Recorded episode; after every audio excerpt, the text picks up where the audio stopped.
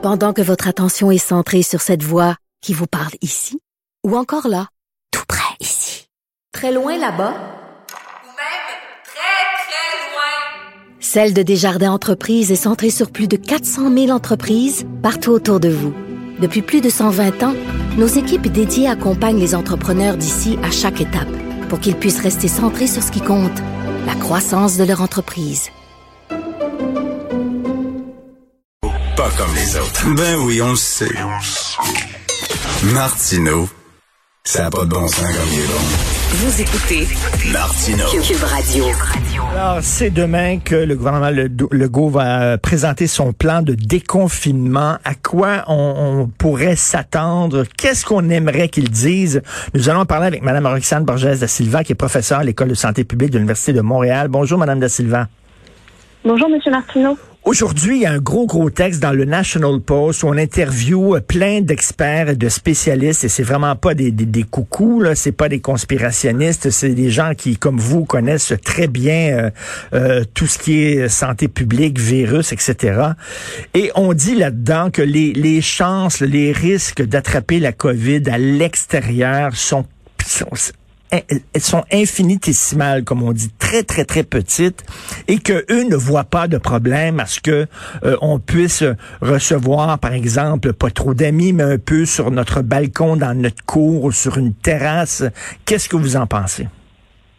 Mais il faut faire attention. En effet, euh, en extérieur, euh, les risques d'attraper la COVID sont quand même faibles. Euh, mais dans la mesure où on respecte les distances, on ne fait pas des gros câlins, etc. Mais il faut aussi faire attention au fait que si on autorise des rassemblements en extérieur, euh, par exemple en soirée, euh, on pourrait se retrouver à euh, ben, vers 8h30, 9h, avoir froid, avoir euh, à se faire attaquer par les maringouins et à se mettre à rentrer dans les dans les, les maisons, les domiciles, les appartements. Et donc on risquerait de propager la Covid beaucoup plus facilement. Donc c'est toujours ça l'enjeu. C'est est-ce qu'on va être capable de réellement rester à l'intérieur euh, se faire dévorer par les marins à l'extérieur, je veux dire se faire dévorer par les maringouins ou ou est-ce que on va pas être raisonnable et on va finalement rentrer et courir le risque en fait de, de contaminer les personnes à l'intérieur. Non, non, mais si on fait ça à l'extérieur, si les, les, les, gens sont quand même majeurs et vaccinés maintenant, comme on dit, mm-hmm. alors euh, s'ils sont responsables, euh, mettons si j'ai une terrasse chez moi là, et je reçois un couple d'amis, il y a moi, ma femme, mm-hmm. puis on reçoit un couple d'amis qui était là au bord de la table, euh, ils arrivent masqués, ils s'assoient, enlèvent leur masque, on mange ensemble, puis s'en vont après. Quel est le problème, vraiment là? Il n'y en a pas. Non, vous avez, vous avez raison dans ce contexte, il n'y en a pas, mais, euh, mais il faut faire attention quand même parce qu'il y a des cas extrêmement rares, mais en fait des cas rares de contagion en extérieur quand une personne est dans la phase d'hypercontagiosité, particulièrement avec les variants. C'est sûr que quand on a un faible niveau de transmission communautaire comme on a actuellement au Québec, puisque ça va beaucoup mieux, euh, on peut s'attendre à ce que les risques soient vraiment très très faibles, comme le, euh, le disent les collègues dans le National Post. Mais ce risque existe. Alors après, il faut voir quel risque on est prêt à prendre comme société euh, pour pouvoir se libérer de ces, euh, de ces, euh, de ces restrictions. Mais, mais pour aider la vaccination, puis là, ça va bien, là, ça va bon train au Québec, mhm. et tant mieux, les gens se font vacciner, mais il faut que les gens se disent aussi, ben il va y avoir une plus-value. Le fait que je me fasse vacciner, que j'ai déjà une dose, ça, ça peut, bon, ça fait en sorte que j'espère qu'on va relâcher certaines consignes, parce que si on continue à avoir des consignes aussi sévères et que la grande majorité des gens ont reçu leur première dose, les gens vont se dire, mais à quoi ça sert de se faire vacciner? Alors si on vit avec les mêmes consignes qu'avant? Oui, absolument, mais il faut faire attention parce qu'une seule dose n'est pas suffisante pour avoir une, une immunité euh, complète. Il faut absolument avoir les deux doses. Donc, il ne faut pas relâcher à partir d'une dose parce que c'est pas suffisant, d'autant plus qu'on a décidé au Québec d'allonger la période d'administration, le délai entre la première et la deuxième dose. Donc, quand on, on ça fait un mois qu'on a reçu notre première dose, ben, le, au fur et à mesure qu'on attend pour avoir la deuxième dose, c'est-à-dire le trois mois, on se retrouve à avoir une immunité qui diminue et qui se dégrade. Donc, dans le dernier mois avant la deuxième dose, on a une immunité qui est beaucoup moins forte, une protection qui est beaucoup moins forte contre le virus que ce qu'on avait un mois après la première dose. Donc dans le contexte, il faut faire attention à tout ça. Donc, est-ce qu'on a attendu trop pour euh, la deuxième dose? Est-ce qu'on aurait dû accélérer les choses? Si, si ça prend deux doses pour être vraiment mieux protégé, euh, est-ce qu'on aurait dû euh, faire les deux doses beaucoup plus rapprochées? Moi, j'ai eu ma première dose il y a quoi, trois semaines, et ma deuxième dose va être le 14 juillet. Donc, il se passe beaucoup de temps entre les deux, là. Oui, en fait, les deux, les deux stratégies ont des avantages et des inconvénients. Le gouvernement a choisi de reporter le délai, la deuxième dose, pour maximiser en fait l'impact populationnel de la première dose. D'autres provinces ou d'autres pays ont décidé de, de, suivre le protocole des pharmaceutiques et d'administrer rapidement les deux doses. Mais ça veut dire que beaucoup moins de personnes ont accès euh, aux, premières doses puisqu'il faut vacciner ben, puisqu'ils ont décidé de vacciner toutes les personnes selon le protocole avec la deuxième dose dans les délais de trois semaines, un mois. Donc, ces deux stratégies qui ont leurs avantages et leurs inconvénients, mais c'est sûr que dans les deux cas, en fait, on n'arrive pas à vacciner toute la population très rapidement et il faut faire attention au relâchement, euh, au relâchement euh, des restrictions. Bon, à moins que je me trompe, mais il me semble de tout ce que j'ai entendu, là, qu'on disait la première dose protégeait à 70% puis après ça, la deuxième dose presque à 100% Donc, si j'ai ma première dose, là, 70% mettons, on est à l'extérieur, on, on, on, respecte le 2 mètres. Écoutez, là, mm-hmm. je pense qu'il n'y a aucun problème, là. Je suis d'accord avec vous, mais on a toujours, vous savez, dans l'émotivité et dans la et dans l'excitation d'un party, on peut aussi, euh, euh, ben, c'est ça, moins moins faire attention aux gestes barrières, se rapprocher ou comme je vous dis, euh, utiliser les salles de bain de, de la maison ou, et avoir des, des situations qui vont être extrêmement rares, mais pour lesquelles il pourrait y avoir de la propagation il pourrait y avoir aussi des situations où on a des énormes parties de 40, 50 personnes. Non, non, non, non, mais là, je parle vraiment, là, vraiment recevoir, mettons, un couple d'amis, là, puis là, s'ils vont aux toilettes, ben, ils mettent le masque, ils rentrent dans la maison, ils vont aux toilettes, ils reviennent.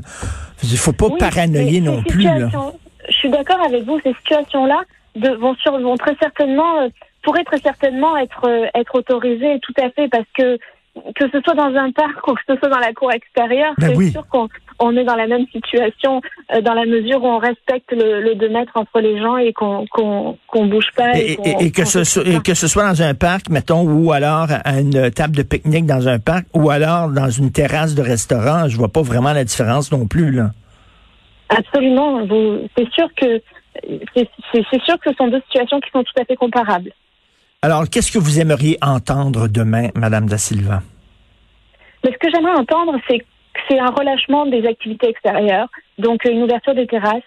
Oui. Euh, une, permission aussi, comme vous le dites, de, de des rassemblements, euh, des petits rassemblements, si je peux dire, peut-être 10, euh, dans les cours euh, arrière, en extérieur. Mais ce que j'aimerais surtout entendre et que je trouve que le gouvernement du Québec néglige par rapport aux autres pays, aux autres provinces, c'est euh, le, le, en fait l'autorisation ben, l'autorisation pour les personnes, euh, la population, d'accéder aux tests rapides, rapides antigéniques qui permettent en fait de s'auto-tester et de, de, détecter si on est soi-même un auto un, un super propagateur hyper contagieux pour éviter justement d'aller dans un party quand euh, on est euh, super contagieux. Oui, oui, ça, ça effectivement, ça serait extrêmement important. Et euh, je lisais là, il y a un médecin qui disait, lorsqu'on aura les deux doses de vaccin, j'espère que les gens qui reviennent de voyage n'auront pas à faire la quarantaine une fois qu'ils ont les deux doses. Qu'est-ce que vous en pensez? Mais je suis d'accord avec ça. C'est sûr que euh, il va peut-être falloir, ben, peut-être pas la quarantaine euh, dans les hôtels, mais peut-être qu'il va falloir s'isoler une semaine euh, chez soi. Mais la quarantaine dans les hôtels sera sûrement à proscrire quand on aura deux doses, en effet. Bon, on peut faire, on peut faire trois jours chez soi. Mettons, on se fait tester, puis si on est négatif, ben là après ça, après trois jours, on sort, ça vient de finir.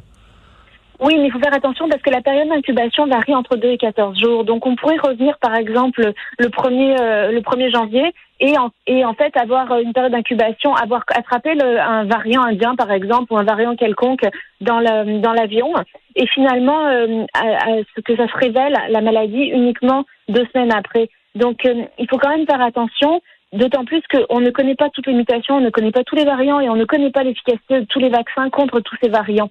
Donc euh, il y a quand même quelques précautions à prendre, Mais c'est sûr que la quarantaine obligatoire à l'hôtel pourrait être certainement supprimée pour euh, les personnes qui ont deux doses de vaccin. Mais c'est sûr que demain, j'espère qu'il va annoncer un, petit relâchement, un certain relâchement, parce que vous le savez, Madame Da Silva, la psychologie des foules, hein, si on permet pas aux gens de, de, de, relaxer, un, les gens vont être découragés, ils vont dire à quoi ça sert le, vaccin, et deuxièmement, il va avoir vraiment, les, les, les gens vont être délinquants complètement. Là. Mais mais je suis assez confiante que le gouvernement va relâcher les activités en extérieur, particulièrement les zones pour lesquelles ça va bien. C'est sûr qu'il y aura peut-être des différences entre certaines zones. Par exemple, on voit que dans la région euh, de lac mégantic, ça va, les indicateurs épidémiologiques ne sont pas forcément au beau fixe.